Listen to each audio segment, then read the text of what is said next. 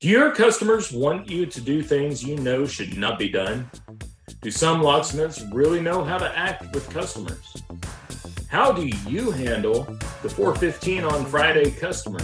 On this episode of the podcast by Locksmiths for Locksmiths, we discuss customer relations. I'm Tim Coleman, and joining me today are Tyler J. Thomas and Jeff Moss. This is the Three Tumblers.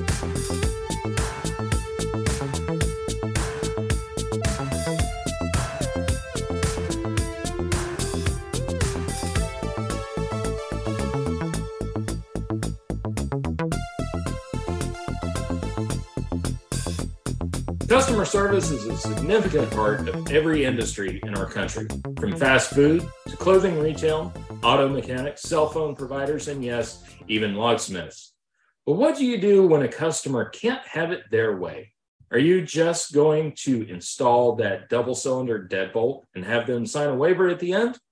Are you asking, what waiver? Or do you have them pay up front for the 2017 Nissan Rogue Key Maybe they want to buy that $395.47 Asylum lever set that has sat on your back shelf for the past 10 years.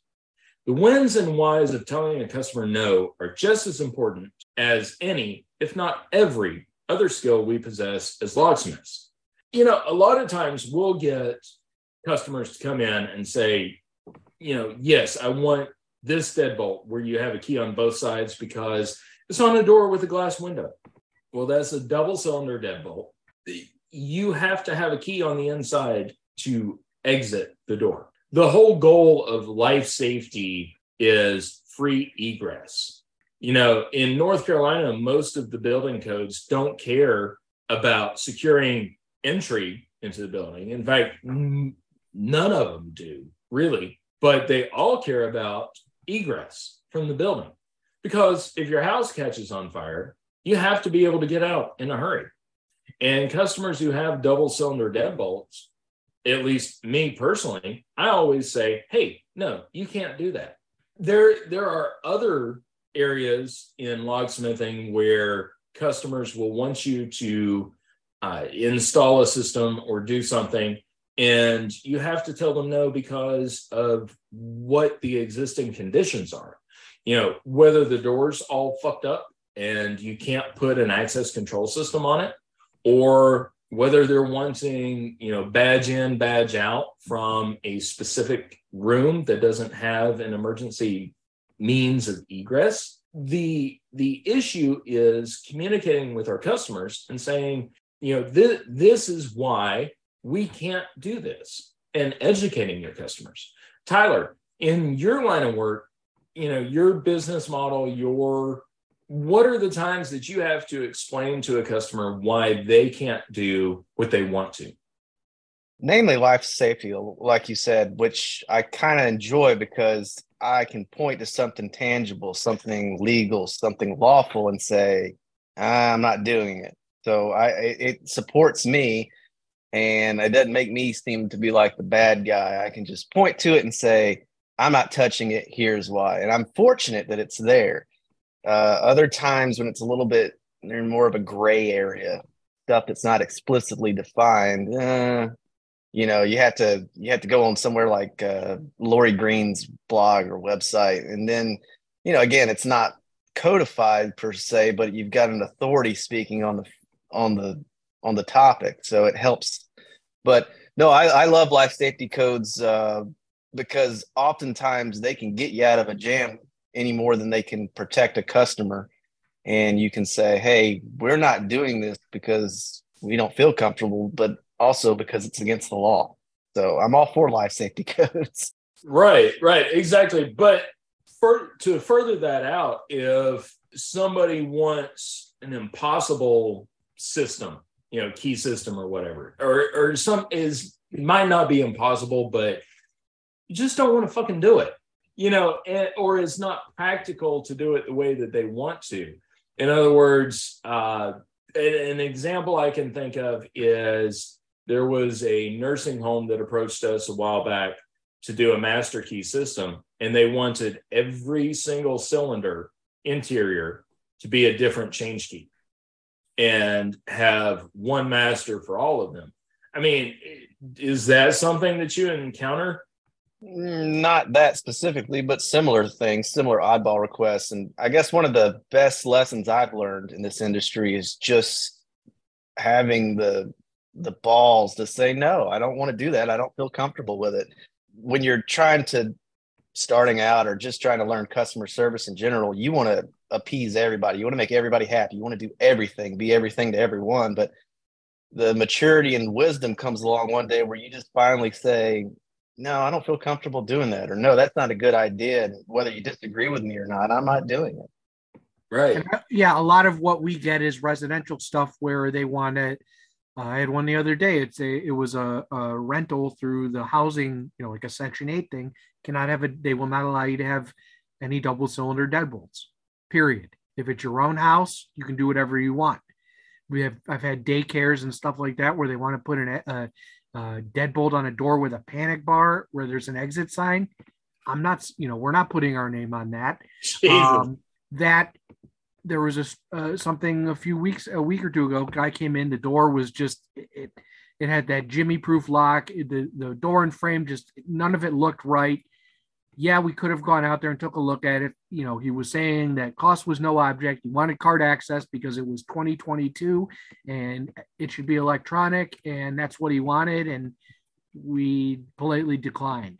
Sometimes it's just you can sense that you're not going to make that customer happy and you know your thing about i don't know if that nissan rogue thing was just for shits and giggles but there are there are vehicles that we just say no we can't do it's not worth it may work it may brick the car i'll tell my boss hey i just read that there's a problem with this so if somebody brings one in we probably shouldn't do it exactly and and it wasn't just for shits and giggles on the nissan rogue because our standing policy is if somebody comes in or calls and says, "Hey, can you make a key for a Nissan Rogue?" we tell them no.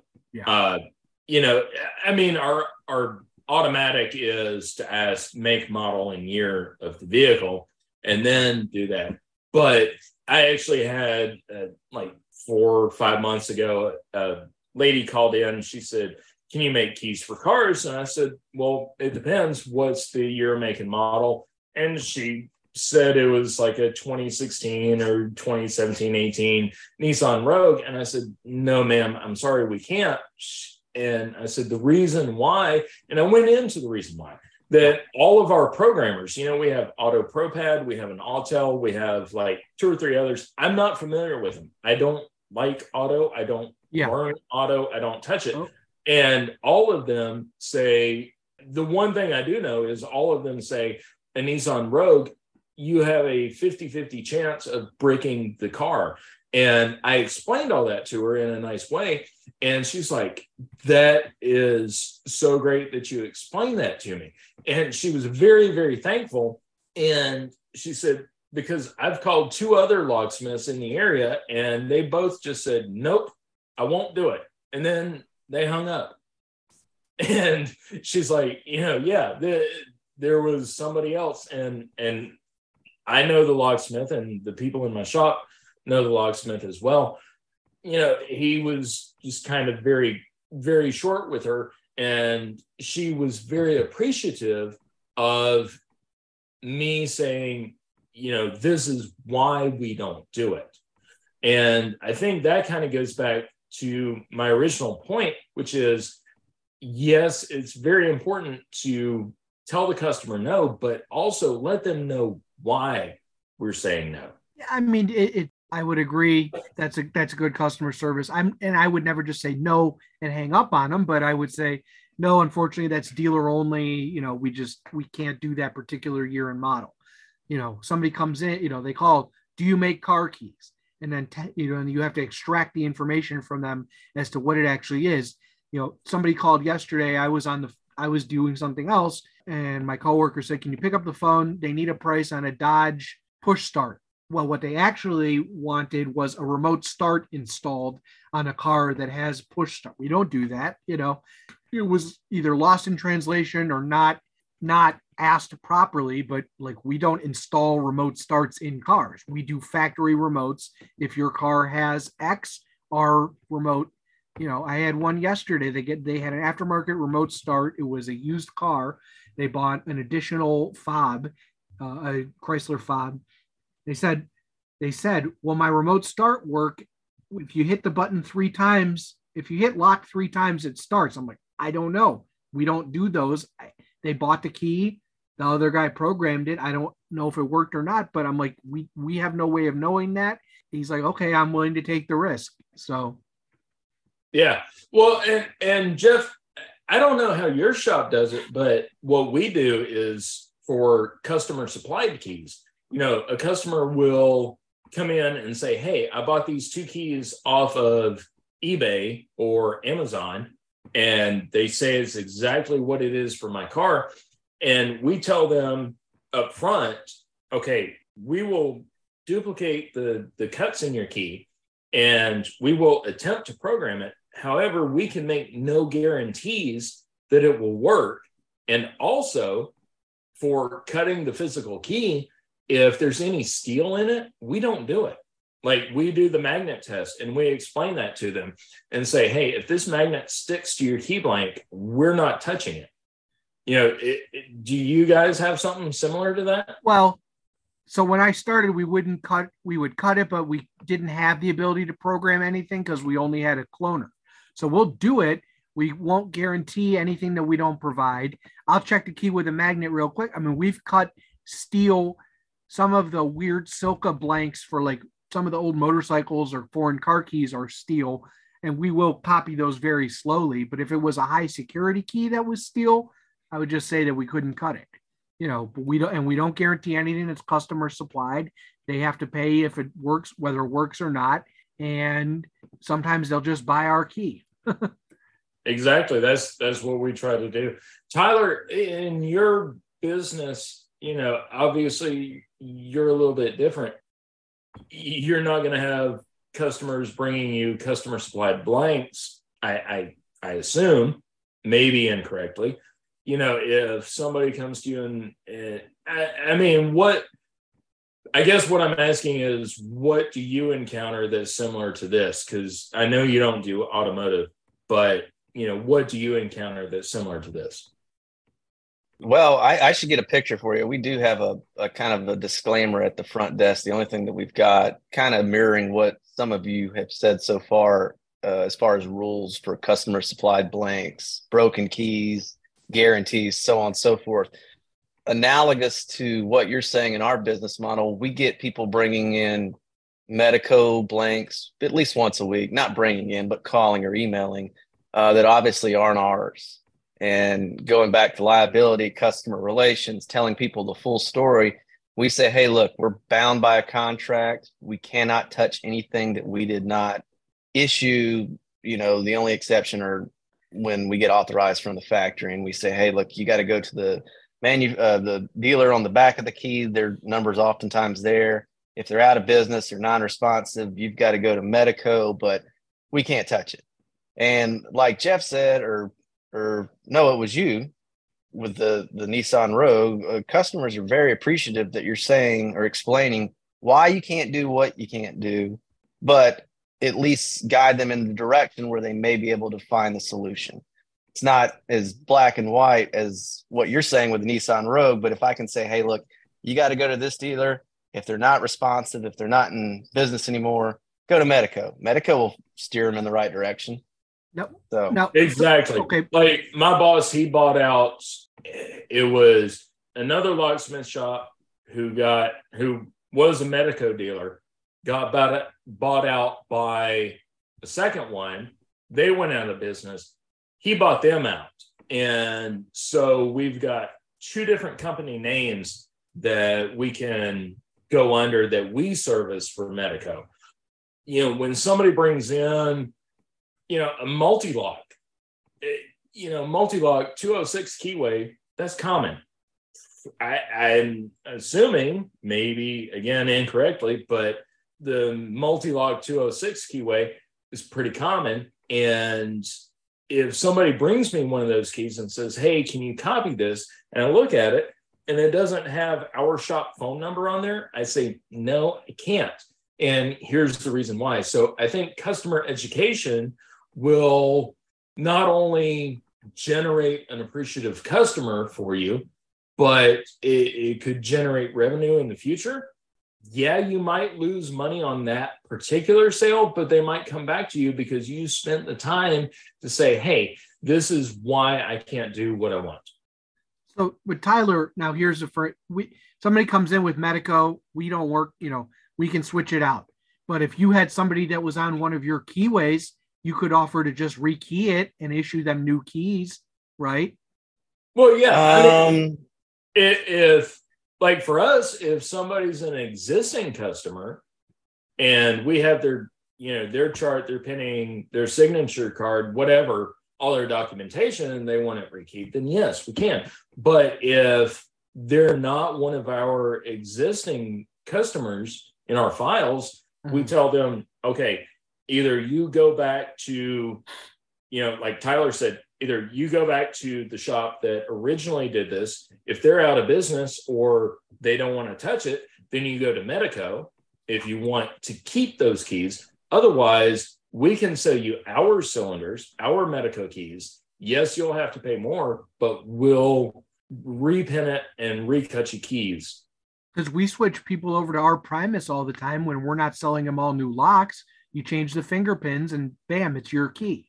We can't copy. Yeah, I guess the- e- even if somebody else had the same, yeah. I mean, if say somebody Well, had, the- met, go ahead. we're combating. Uh, no, I, yeah. Well, the Medeco version would just be a switch it to your keyway, which would just be changing out the plug. Uh, as far as I know, that doesn't violate the contract. I've never done it, but um, in a situation like you're describing, yeah, that's what we would. Or if I came in with a cylinder with a key from somebody else, you could just throw that key away and cut new keys on your same keyway because you carry that keyway. You know, that's really no different than what we're doing with the Primus. Uh, number one, I'd be concerned that somebody in Georgia has an or our particular keyway because of the level that we buy in, and we'd hope we get some exclusivity, at least in the state. I know we do for biaxial. Right, well, it was a L308. it was a bad example, whatever. But you get But yeah, eh, if they brought it in and it was our keyway or a keyway we had access to, that kind of gets into a gray area in that with biaxial, we're an LSC and before that RBA, the agreement. I don't know if it was codified in the contract, and you know I've been in dispute with them for the past six months about contracts. It was kind of a gentleman's handshake agreement that if you didn't touch it, if you didn't service it to begin with, if you didn't sell it, you don't touch it. So I, I'm going to keep that going Mhm. unless the person that did sell it to him says, "Hey, look, uh, we don't want to deal with this anymore," and then they can grant us authorization. They we do that with people like Brink, Mhm. um, other other suppliers. I did one. I don't I don't even know if they're in business anymore, but some company out of Washington the other day. I had to see a authorization letter. But yeah, if you give us authorization, we'll copy Medeco on it. Everything's good to go. We'll touch it, but not mm-hmm. until then. This, this has really gotten off into a, a bizarre Yeah. tangent, but yeah, this, this really has because it and just to stay on this tangent for just a second before I steer it back around, Jeff, you your shop and and the shop I work for, we have we share a restricted keyway. We've talked about it before. And it's really, really funny. I mean, my boss thinks it's hilarious that we have the same keyway. We're, I guess, geographically just far apart that Yeah. you know we don't have to worry about it but you know Right. if you need blanks for that keyway for that particular cylinder then and we are lucky enough to have some uh or vice versa we could help each other out but if I, I don't know what yeah but i don't know what the agreements say the code the keys have a, a specific number on them your key doesn't have my number and my key doesn't have your number. So exactly. so no i mean so, so there's I, identifiers in there. And so to try to steer this back onto the tracks you know it, there are a lot of considerations that we have as locksmiths both from life safety codes uh, contracts keyways restricted keyways etc that we need to be able to communicate with our customers because the person holding the key and saying hey i just bought this business can you come in and change the locks? We need to be able to say, no, we can't, and this is why we can't, or yes, we can, but you're going to have to buy all new hardware. And being able to explain that to them, you know, could it, it can evolve into a profitable long term relationship with that customer. And it will uphold your reputation and you can keep your contracts with whatever you know provider manufacturer that you have but it's important to let your customer know. Yeah so, i don't know that i would give them all the ins and outs. I, they just want to know how we can solve the problem. Yeah, exactly. so we would say that's not our primus key but we can switch it over to ours. This is what it's going to cost or we could put standard locks in and this is what it's going to cost. You know yes. they don't they don't care the ins and outs and all the all the different restrictions. I, i'm actually going to disagree with you a little bit because some customers on occasion do want to know why but for the most part yes i agree with you. Tyler what what do you have to say to close this out? I was just going to compliment you how damn well you brought it full circle. That was very nicely I, have I've been known to steer a train wreck or two in my life. All right, coming no, up. You, you, y'all, y'all nailed it. Y'all nailed it. Uh, we're bound by more than just law sometimes, uh, ethics, contracts, all that. You know, just relay that. That that, that goes a mile. All right. So to bring this back around and head us on to the next block, coming up, the pitfalls of not having immediate peer review. Stay tuned for more of the three tumblers.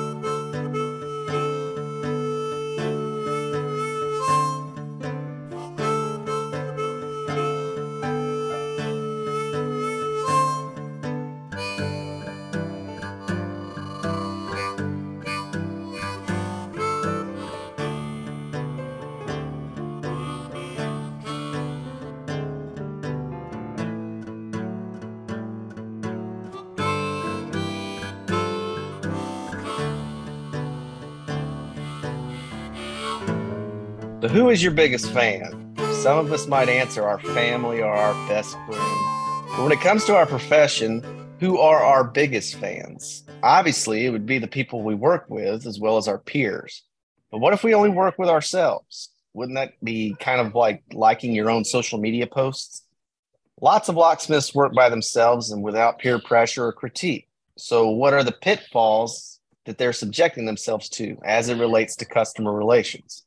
So here's something I've long noticed with customer relations as it relates to one man shows. And I don't want to piss off the one man shows because I understand that a lot of it is profitable and it's it's it's doing well for them. But they can kind of find themselves in echo chambers because they're not working with other people and they don't necessarily get the critiques. They don't get the other opinions. They just see themselves and it's working obviously because they're still in business but just because it's working doesn't mean it's the right way to be doing things. Now i'm not talking about all one man shows.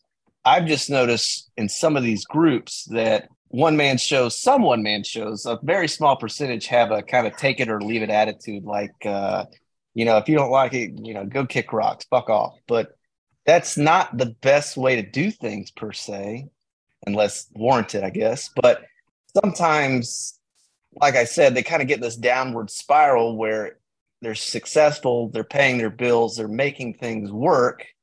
And since they've continued to do that, everything they've done up to that point must be the right way, which can include customer relations, subpar customer relations. So, both of us, all of us work with other people. Jeff, you're unique in that you have a side business access control de- data networking related you're by yourself. Well, how just, do you keep yourself in ch- well just just to be clear i do not do access control. That would compete with my employer. I do computer repair mostly for people that i already know. Okay. But very similar to clearstar and things like that there's forums where i can ask other people hey have you run into this problem with this phone system or i'm having trouble connecting this wireless network or will this work for my customer but that's all been more so one-on-one like hey, I keep in touch with this teacher of mine from 15 years ago who does consulting. Where the locksmith thing is, there's, you know, you know, you have your local associations, you have ALOA, you have all the, you have more ways for people, you know, the small guys and the big guys to all kind of collaborate. And you you've seen we're not going to name names. Mm-hmm. We've experienced what I've talked about on well, I won't say where, but various forums and social media where certain one man shows their solutions are very abrasive. And well, well people yeah. Well that's simple. So the one thing is you need to pay a business coach a shitload of money. And, and number two is you just have to do everything that they say even though they're in a totally different market yeah i read a, a lot of this stuff and it's like okay great that works for you but that's not those are not absolutes. You know just because you don't have employees now you've had them before you know you found a way to make it work for you great. You're you know we have you know that's not how the place that i work operates. We have you know 12 people there. You know we're not driving around waiting for somebody to call that they're locked out of their house we're usually out doing service commercial service calls and when somebody calls we might have somebody around to go let you into your house but we might not and so you, I think when you get to be, obviously, when you're at a size where you have, you know, we might have one or two guys dedicated on an installation for a week, you can pick and choose the jobs you don't, you want and don't want to do. So oftentimes when you're, you know, a handyman, an electrician, a plumber, whatever it is on your own, you're probably going to take any call that comes in if it's something that you are able to do. So you know you don't have somebody to help you you're not going to be doing a big job um, because it's just not feasible you know if i'm doing a side job you know i can have a buddy help if i need an extra set of hands for half a day you know running wire or something i i do have people that can help but on the whole those type of jobs are few and far between because it's just not you know i'm not geared for that and i don't you know you know if i was doing that if those kind of jobs were coming to me, it wouldn't be a side, it wouldn't be side work. It would be, you know, like when I was home for summer break and I had two months to do a wiring job and I was there every day, you know, that's different than, uh, you know, a couple hours after work. You know, if I got to run one wire in a house or something, I can do that by myself. But yeah, I, I think that that's where, you know, and, and to segue a little bit is the locksmiths now seem to be a little bit more willing to help other locksmiths than they were in the past. You know, you would you so the help is there and it, it's up to them to take the initiative to I mean understand at, a different perspective. Yeah, I mean at one time if you if you worked for locksmith B a and you were, walked into another locksmith shop here in Cleveland or probably anywhere and wanted to buy something, they would just they would sell it to you at full retail and not help you because you know that's your competition. Um, I think now that guys are retiring, dying, getting smaller, business, you know, you know, the smaller businesses are going away. You know, we're there's some shops. If our guy's in an area and he needs something, the guy's like, "Yeah, please come behind the counter and make it yourself." You know, whatever you need. And then if he's in our area, if you might need a cylinder, here you go. You know, bring me one the next time. But it didn't always. It was not always like that.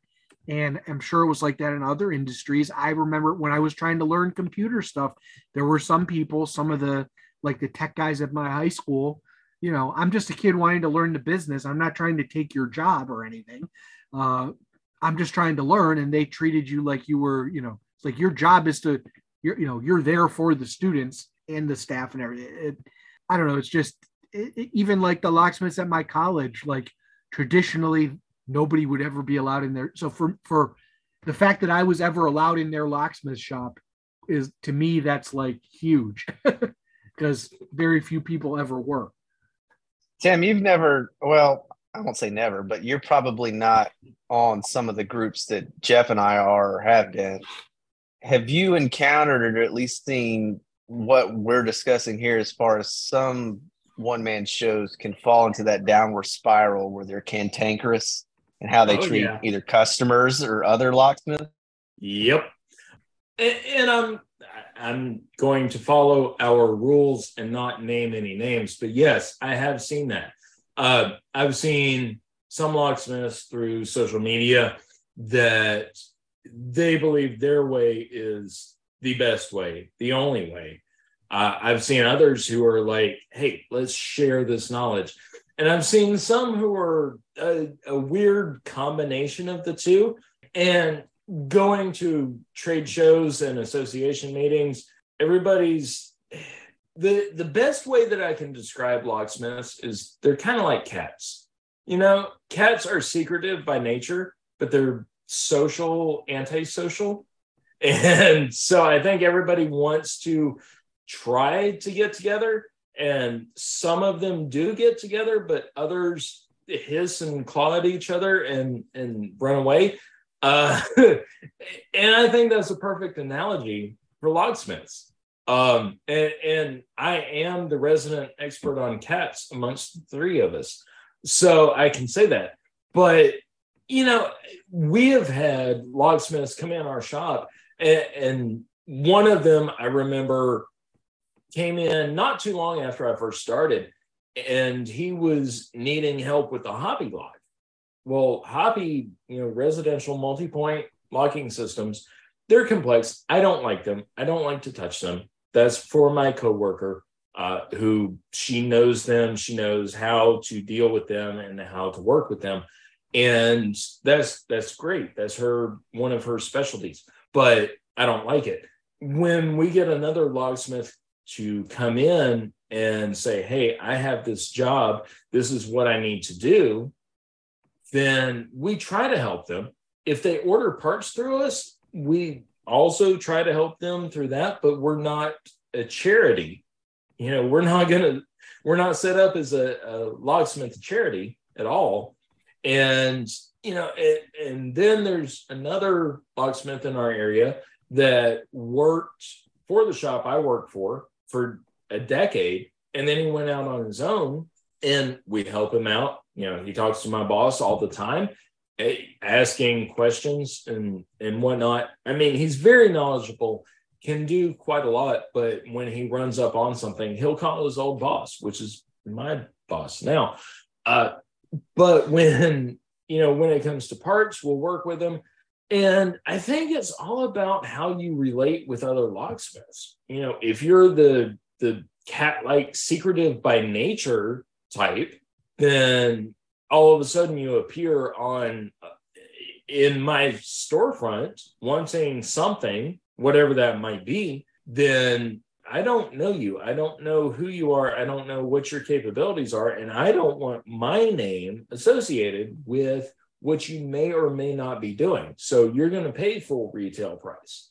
Uh, I had a situation exactly like that about three and a half weeks ago. And you know, the guy came in and said, Oh yeah, I'm a locksmith. I need these cylinders rekeyed. And it was, but he's like, I have the master key for the building. And I'm like, no, you don't, because we hold the master key chart on that building. You're not getting a new change key just coming in here. You go through your property management and because we work with that property management company all the time and so i said you know hey it, what wound up working out is i said i'll sell you seven blanks what you do with them after that is on you and i sold them to them at full retail price so that's kind of my my theory on it well, I, I would just say that success and customer service can be mutually exclusive. Uh, it doesn't have to be indicative that your success is based on customer service, customer relations. So it doesn't necessarily have to be an affront to you when somebody says, Why the hell did you do that? versus, Hey, okay, you've got a good perspective, and maybe I should have done it that way. Have you ever encountered, not necessarily with locksmithing, but other trades, maybe that you've been a customer of a one man show where you either got good or bad customer service? I can't really think of it because um, I I'm broke, and so I try to do a lot of stuff myself. Um, as far as that, but yes, in the times that I can think of, I have appreciated. I guess specifically in the auto mechanic section, I've appreciated auto mechanics that have said, hey, this is what you need. This is what's wrong. This is what it takes to fix it. This is what you need. And this is what I would do if your car were mine. And I really, really do appreciate that. I appreciate the time that somebody takes to say, hey, you know, to explain everything to me instead of just doing it and then charging me three times as much as what I originally sort of figured and they sort of figured. Or I appreciate that more than a mechanic taking a look at my car and saying, nope, not going to do it. And then they turn around and walk away from it. Oh, for sure. I mean, and, I have a good independent shop that I have my car worked on at, and they always take good care of me. You know, we've had the same HVAC guy forever. He turned his business over to somebody else. He does a great job too. You know, sometimes you feel like you're getting a runaround with other companies, and you know, had to have some appliance work done. It took two or three times to get it fixed, and you know. Gentlemen, do we have any final thoughts before we wrap things up on this segment? I think that if you are in business for yourself, the best way that you can improve that business is to network and communicate with others in the same business, whether it's locksmithing or not.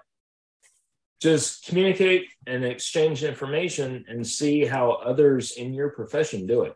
It's not revealing your secrets, it's not giving away your jobs but peer review is always at least somewhat beneficial. Yeah, and if you if you're going to go on social media or any of these forums and explain your experience, uh, don't be a dickhead about it when somebody has a differing opinion because you're the one that brought it out, obviously for discussion. Otherwise, you just want somebody to pat you on the back. You know, it's not it's not a circle jerk. So if you're going to put yourself out there at least be receptive to other opinions. Is that I think oh, that's fair, huh? I yeah, I mean, and for a lot of people, it is a circle jerk or patting themselves on the back, or you know, and it gets old after a while. Yeah, well, uh, I guess what I'm mainly saying is uh, when somebody says something you don't want to hear, don't be an asshole about it. Is that fair? That's fair. Listen to your critique. You know, be humble. Exactly. Be humble and be patient. All right, when we come back, how many times a day do you have to say, yes, we make keys? Or how do you deal with it without even going insane? Or even worse, going out of a job? Stay tuned.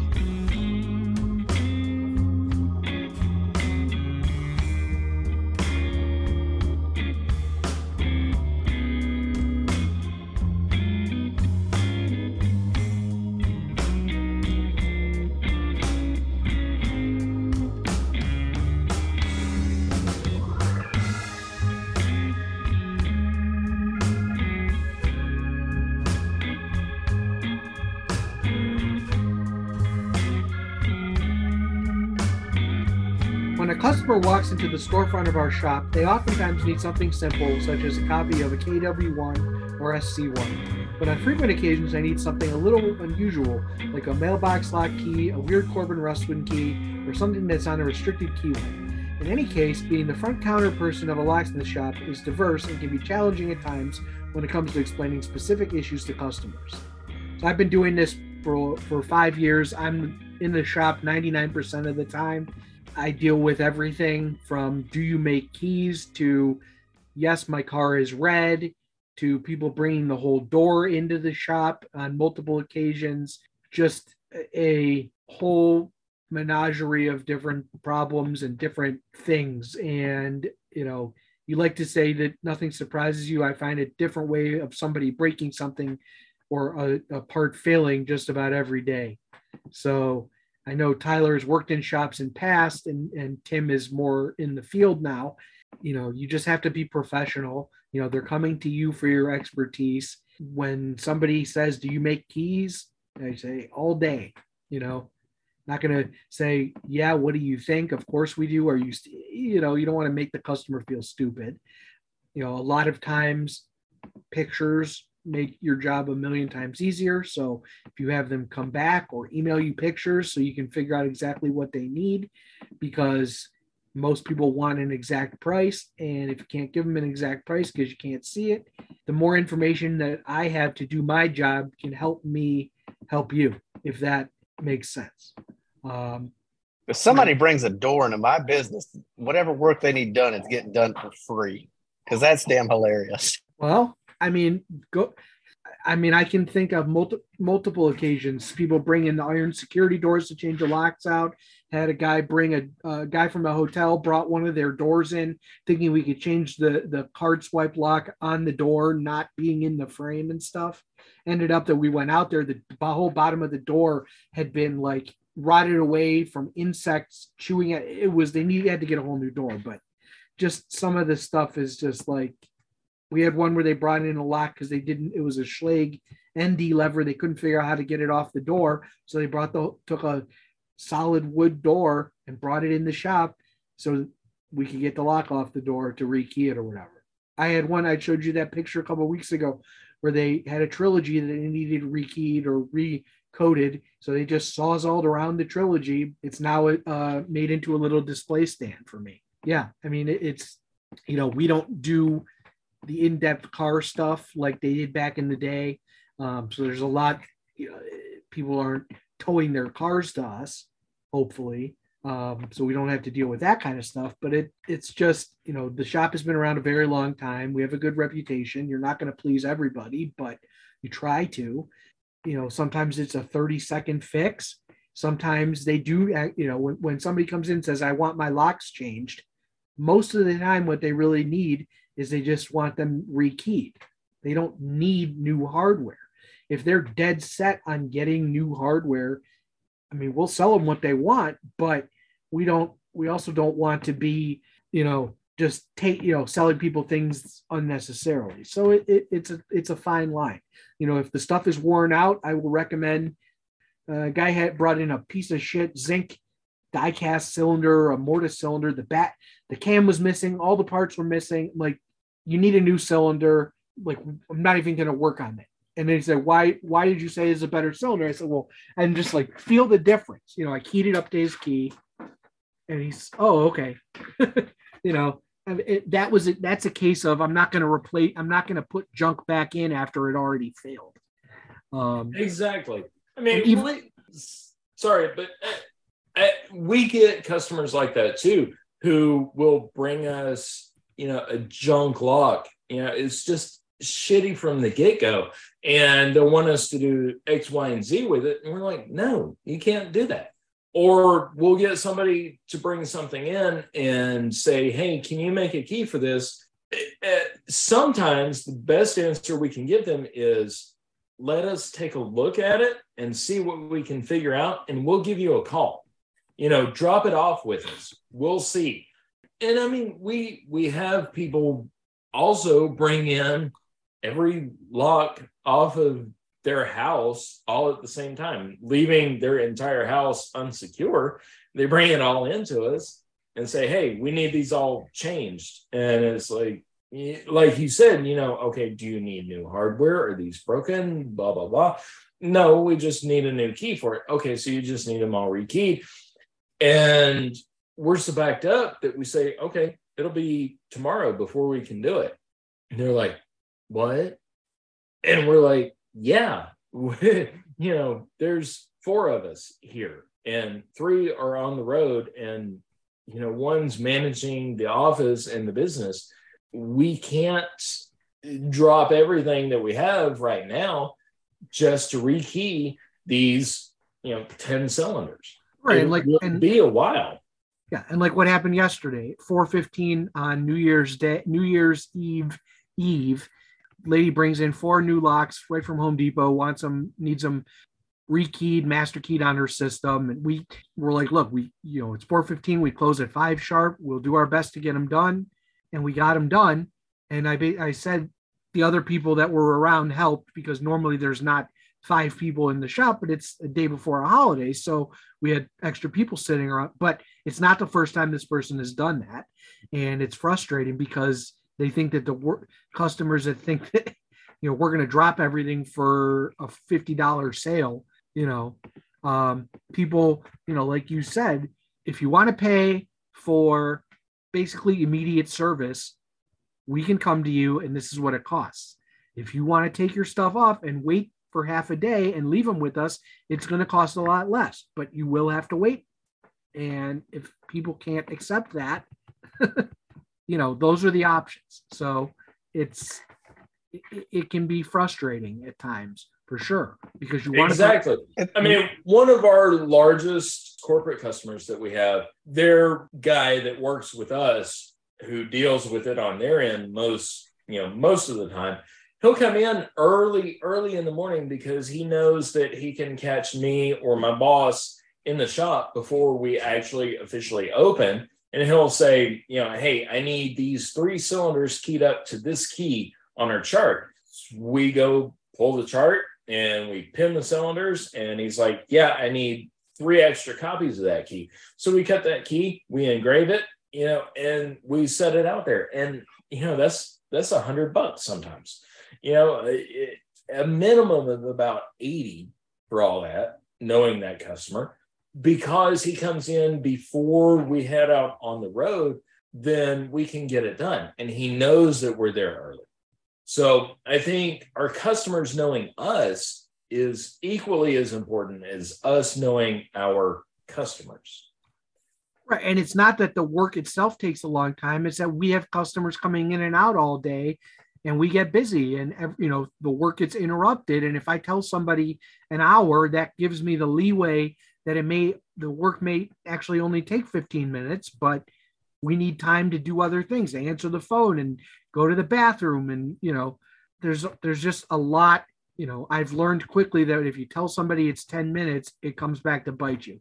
And that has happened to me you know a, it happens. You tell somebody to, you know, we, we don't really like people waiting for rekey stuff because you just don't, you know, if you come in, you need your keys made, sure, have a seat, we'll make them and you'll be on your way. But anything else like that is just, it takes time. You don't like to get, be rushed.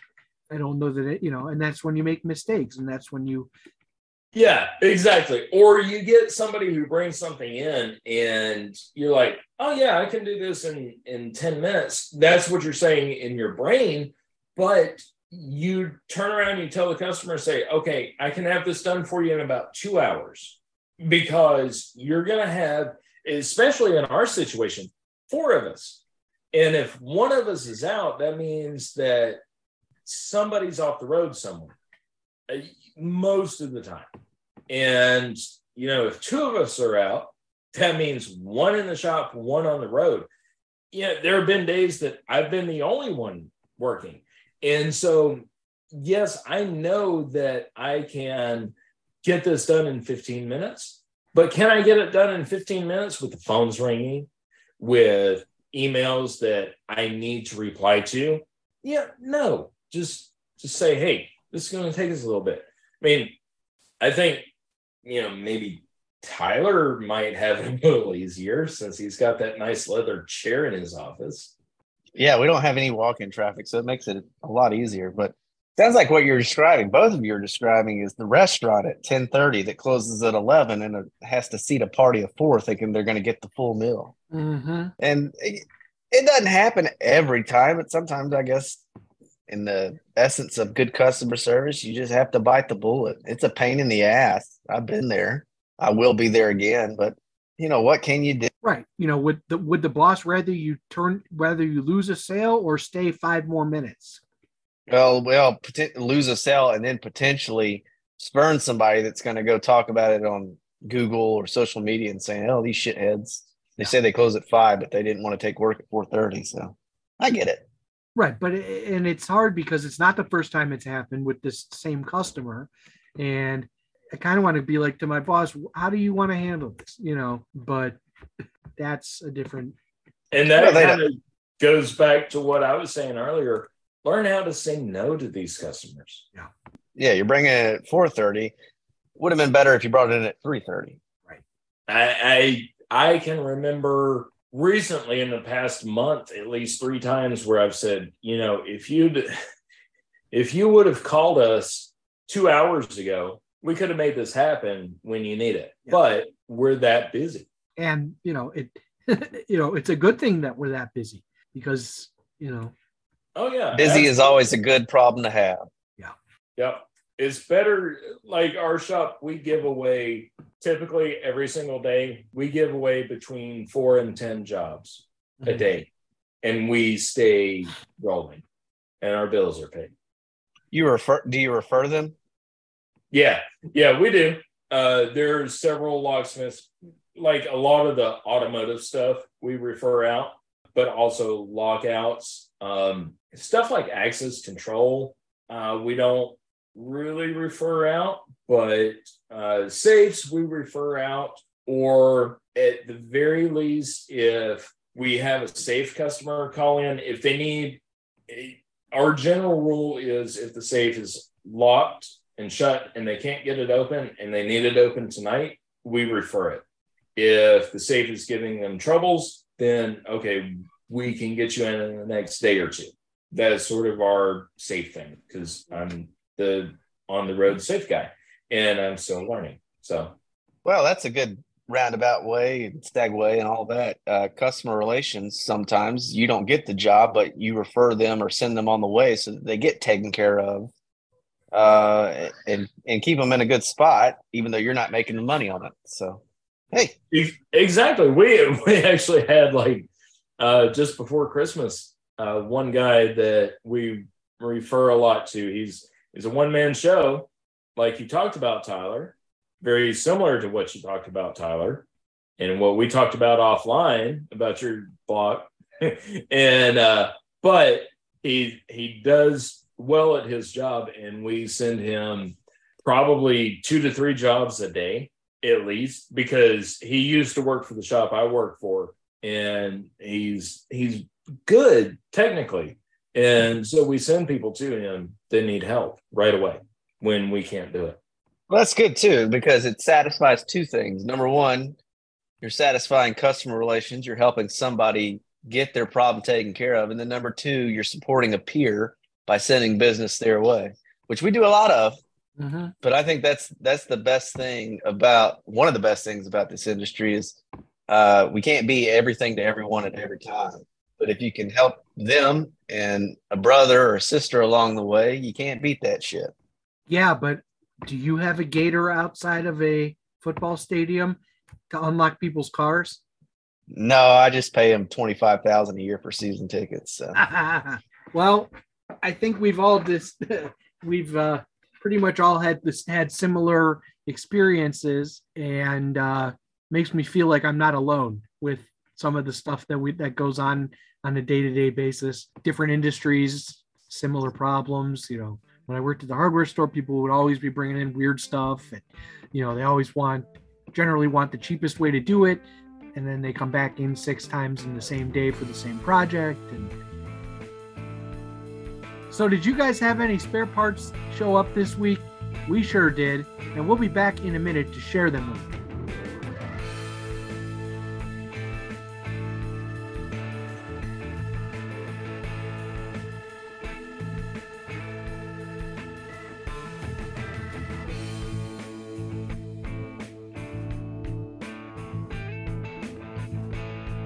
all right now's the time when we get home empty our pockets and find a combination of lint random keys and screws that might not have anything at all to do with the job. Jeff what spare part do you have this week? I sent you the picture of the leaning tower of panic bars. Um, there were about 50 panic bars sitting in our back room uh, waiting to be installed. So that's going to be a fun job for somebody. We we call them exit devices in the in the in the installers world. what do i know i'm just the shop guy And you're an excellent shop guy. well thank you Tyler, what fell out of your pocket this week? Not shit, but it's my nine year anniversary today, and the Georgia Bulldogs play for a chance at the national championship tonight. I didn't go to UGA. I went to a school that was founded by their rival, Georgia Tech. Uh, but it's still cool to see somebody in the state win because uh, we're just full of a bunch of winners down here. So that's it. That's awesome. Congratulations on your anniversary. i should My, have my parents' anniversary actually is like December think, 18th or 19th, and they've been married since 1979. So yeah, congratulations. Well, we, we decided on uh, December 31 for a few reasons. Number one, New Year's Eve, so you can celebrate with everybody. Number two, I wouldn't have to remember some obscure date for our anniversary, so I can never fuck it up. But number three, we've learned recently that uh, New Year's Eve is amateur's night. You don't want to be out on the road, so we can't celebrate anymore beyond our own house. You just, So- you just, I learned that in college. How you, you should have, that everybody knows that. Hey, listen, butthead, I was 26 when I got married. I didn't know the world. Right. I'll never be married. All right, so my spare part. The owner of a six month old German Shepherd did not have the proper documents when he arrived at San Francisco International Airport back in August. And he opted to leave the dog behind. The CDC said that they were concerned about the validity of the owner's documents and would not allow it to enter the country. The dog would have to be euthanized upon returning to China, its home country, or put down locally. However, fortunately, the pilot and airline staff came together of United Airlines. They came together and rallied around him and got him to quarantine for a long time, made some deals with the CDC. And after, uh, I believe it was about two or three months of quarantine, he was released, and a United Airlines pilot actually adopted him. So that is a great end of the story for a German Shepherd pup that otherwise would have met an untimely end. Very happy to hear it. And if that story had ended the way it did, or into an untimely end, I would fucking never come on this podcast again because I have a German Shepherd, and they're great do. Uh, That's- yeah, well, I'm That's kind of why I chose this as my spare part today, Todd. well, I'm glad it ended happy because I was on the hook at the first half, and I was like, uh, uh this ain't going where I think it is.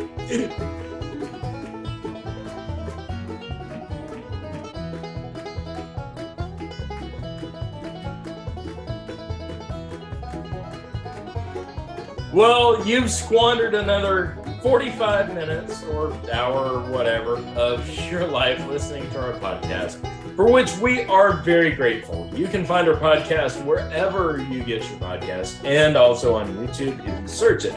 Our executive producer is the tall Tyler Thomas.